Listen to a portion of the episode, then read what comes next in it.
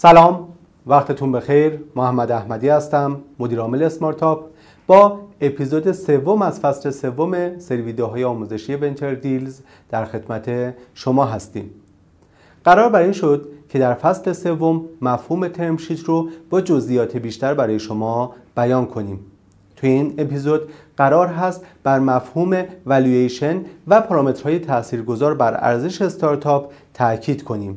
دقت کنید که valuation یا price زیر مجموعه بحث economics میشه.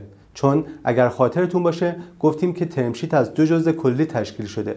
economics و کنترل توی این قسمت قراره در خصوص economics و زیر مجموعه اون یعنی والویشن صحبت کنیم. توی این اپیزود برای شما از پارامترهایی میگیم که VC ها بر اساس اون در خصوص ارزش گذاری استارتاپ تصمیم می‌گیرند. توی پرانتز یه نکته رو خدمتتون عرض کنم.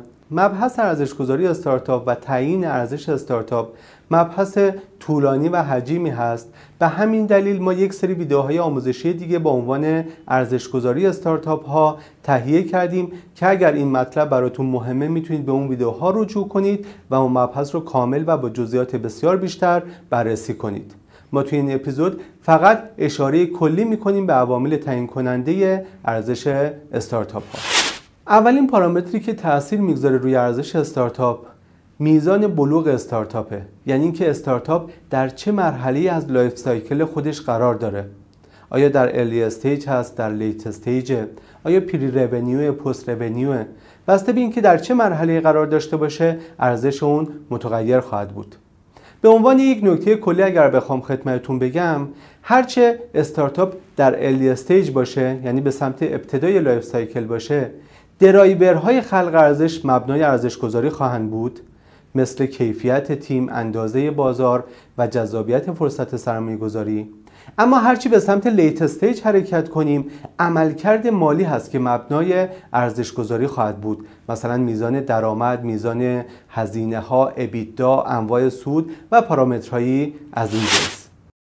پارامتر دومی که تاثیرگذار هست روی ارزش استارتاپ ها میزان رقابت بین منابع تامین مالی هست.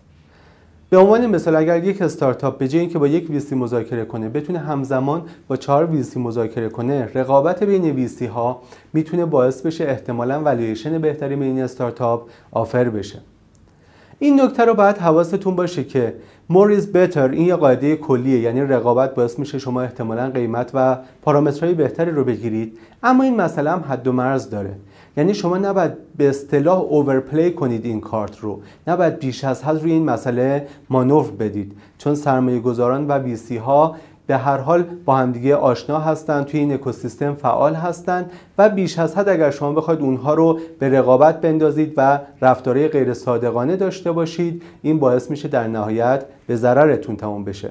توصیه‌ای که می‌تونم بکنم این هست که صادقانه از اون چیزی که فکر می‌کنید ارزش کسب و کارتون هست دفاع کنید از رقابت بین ویسی استفاده کنید ولی به سمت سوء استفاده هم حرکت نکنید. پارامتر بعدی که بسیار مهم هست در ارزش گذاری استارتاپ ها مخصوصا در early stage اندازه و میزان رشد مورد انتظار بازار هست. توی early stage خیلی قابل انتظار نیست که ما بتونیم پیش بینی دقیقی بکنیم از درآمد استارتاپ در آینده. بنابراین تمرکزمون رو می‌ذاریم روی درایور خلق ارزش اون که یکی از اونها اندازه بازار و پتانسیل رشدش هست.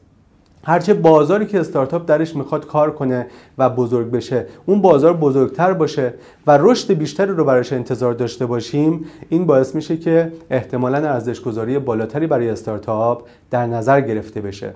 این مسئله رو میشه به عنوان زیر مجموعه پارامتر اول هم بیان کرد ولی چون بسیار مهمه این رو به عنوان یک پارامتر جداگانه روش مانور داریم پارامتر دیگه ای که تاثیر می‌گذاره روی قیمتی که VC ها به استارتاپ ها offer میدن نقطه ورود بهینه VC هست. یک VC ممکنه برای ورود خودش early stage رو در نظر گرفته باشه. یک VC ممکنه late stage رو در نظر گرفته باشه. یک VC علاقه داشته باشه در استارتاپ های pre-revenue وارد بشه. یک VC ممکنه علاقه داشته باشه در استارتاپ های post-revenue وارد بشه. بسته به اینکه نقطه ورود VC چه مرحله ای از بلوغ استارتاپ هست ارزش گذاری پیشنهادی مطمئنا متفاوت خواهد بود. این مسئله می‌تونه به استارتاپ کمک کنه که ویسی مطلوب خودش رو بهتر انتخاب کنه. به عنوان مثال ما در اسمارتاپ در راند اول توی استارتاپ ها بیشتر از یک میلیارد تومن اینوست نمی کنیم ما اعتقادمون این هست که نقطه بهینه ورود ما به استارتاپ ها جایی هست که بتونیم به اونها کمک های غیر نقدی بکنیم. به اونها در پیدا کردن اهرم رشدشون کمک کنیم. به اونها در بهبود business model شون در تکمیل محصولشون کمک کنیم. برای همین وارد استارتاپ های میشیم که بتونیم این آورده رو براشون داشته باشیم و آورده نقدی ما در راند اول کمتر از یک میلیارد تومن خواهد بود. ممکنه استارتاپ های ما کما اینکه نمونهش رو داشتیم رشد خوب رو داشته باشن. ما توی راندهای بعد اعداد بزرگتری رو در اونها invest کنیم. ولی نقطه ورود اعداد کمتر از یک میلیارد تومن در سال 97 هست. بیسی های مختلف این استراتژی ها رو برای خودشون تعیین می‌کنن تا بتونن بهترین نقطه ورود رو به استارتاپ داشته باشند استارتاپ بر اساس این اعداد و بر اساس این استراتژی ها می‌تونه ویسی مطلوب خودش رو پیدا کنه. مورد بعدی که روی ارزش استارتاپ ها خیلی تأثیر گذاره اعداد ارائه شده از سمت اونها به سرمایه گذار هست. مثلا revenue، burn rate، EBITDA و سایر شاخص هایی که به صورت عددی مطرح میشن. دقت کنید که هرچی شما در سمت early stage باشید اعداد سمت هزینه اهمیت بیشتر و قابلیت اتکای بیشتر دارند اما وقتی که به سمت late stage حرکت می کنید اعداد سمت درآمد و سمت سود اهمیتشون نسبت به early stage به مراتب بیشتر خواهد شد.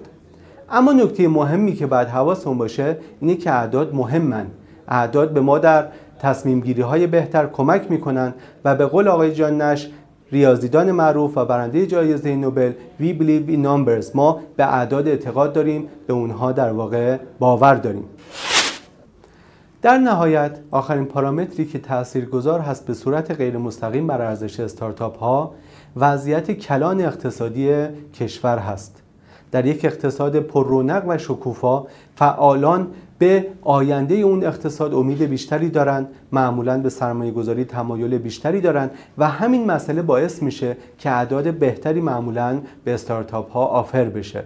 بالعکس در یک اقتصادی که ناامیدی موج می‌زنه رکود بسیار حاکم هست ریسک ها بسیار بالا هست این معمولا باعث میشه که افراد علاقمند به سرمایه گذاری اون هم در این حوزه پر از ریسک کمتر فعال باشن ریسکشون رو در واقع بیشتر ببینن و برای مدیریت ریسکشون آفرها و اعداد کمتری رو به استارتاپ ها پیشنهاد بدن.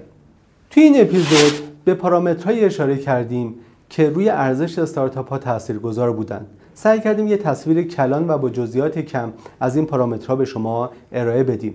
بحثم رو با یک توصیه تموم می‌کنم.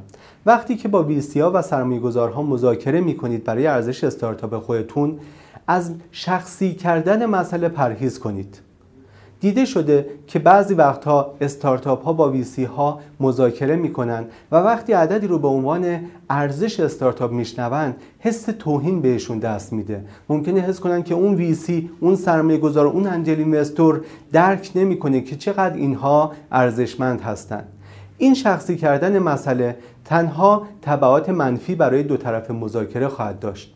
در نهایت فراموش نکنید که هم شما استارتاپ و هم سرمایه گذار و ویسی و سایر فعالان در نهایت هر دو دنبال مکسیمایز کردن ولیوی خودشونن. همونطور که شما مذاکره می‌کنید برای اینکه قیمت بالاتری بگیرید اونها هم مذاکره می‌کنن که قیمت پایینتری بگیرن. از شخصی کردن مسئله پرهیز کنید و سعی کنید در محیطی سالم صادقانه و با تکیه بر ارزش هایی که خلق کردید به اهداف خودتون برسید. در اپیزودهای بعدی ما سایر پارامترهای بخش مالی ترمشیت رو برای شما توضیح خواهیم داد. با ما همراه باشید.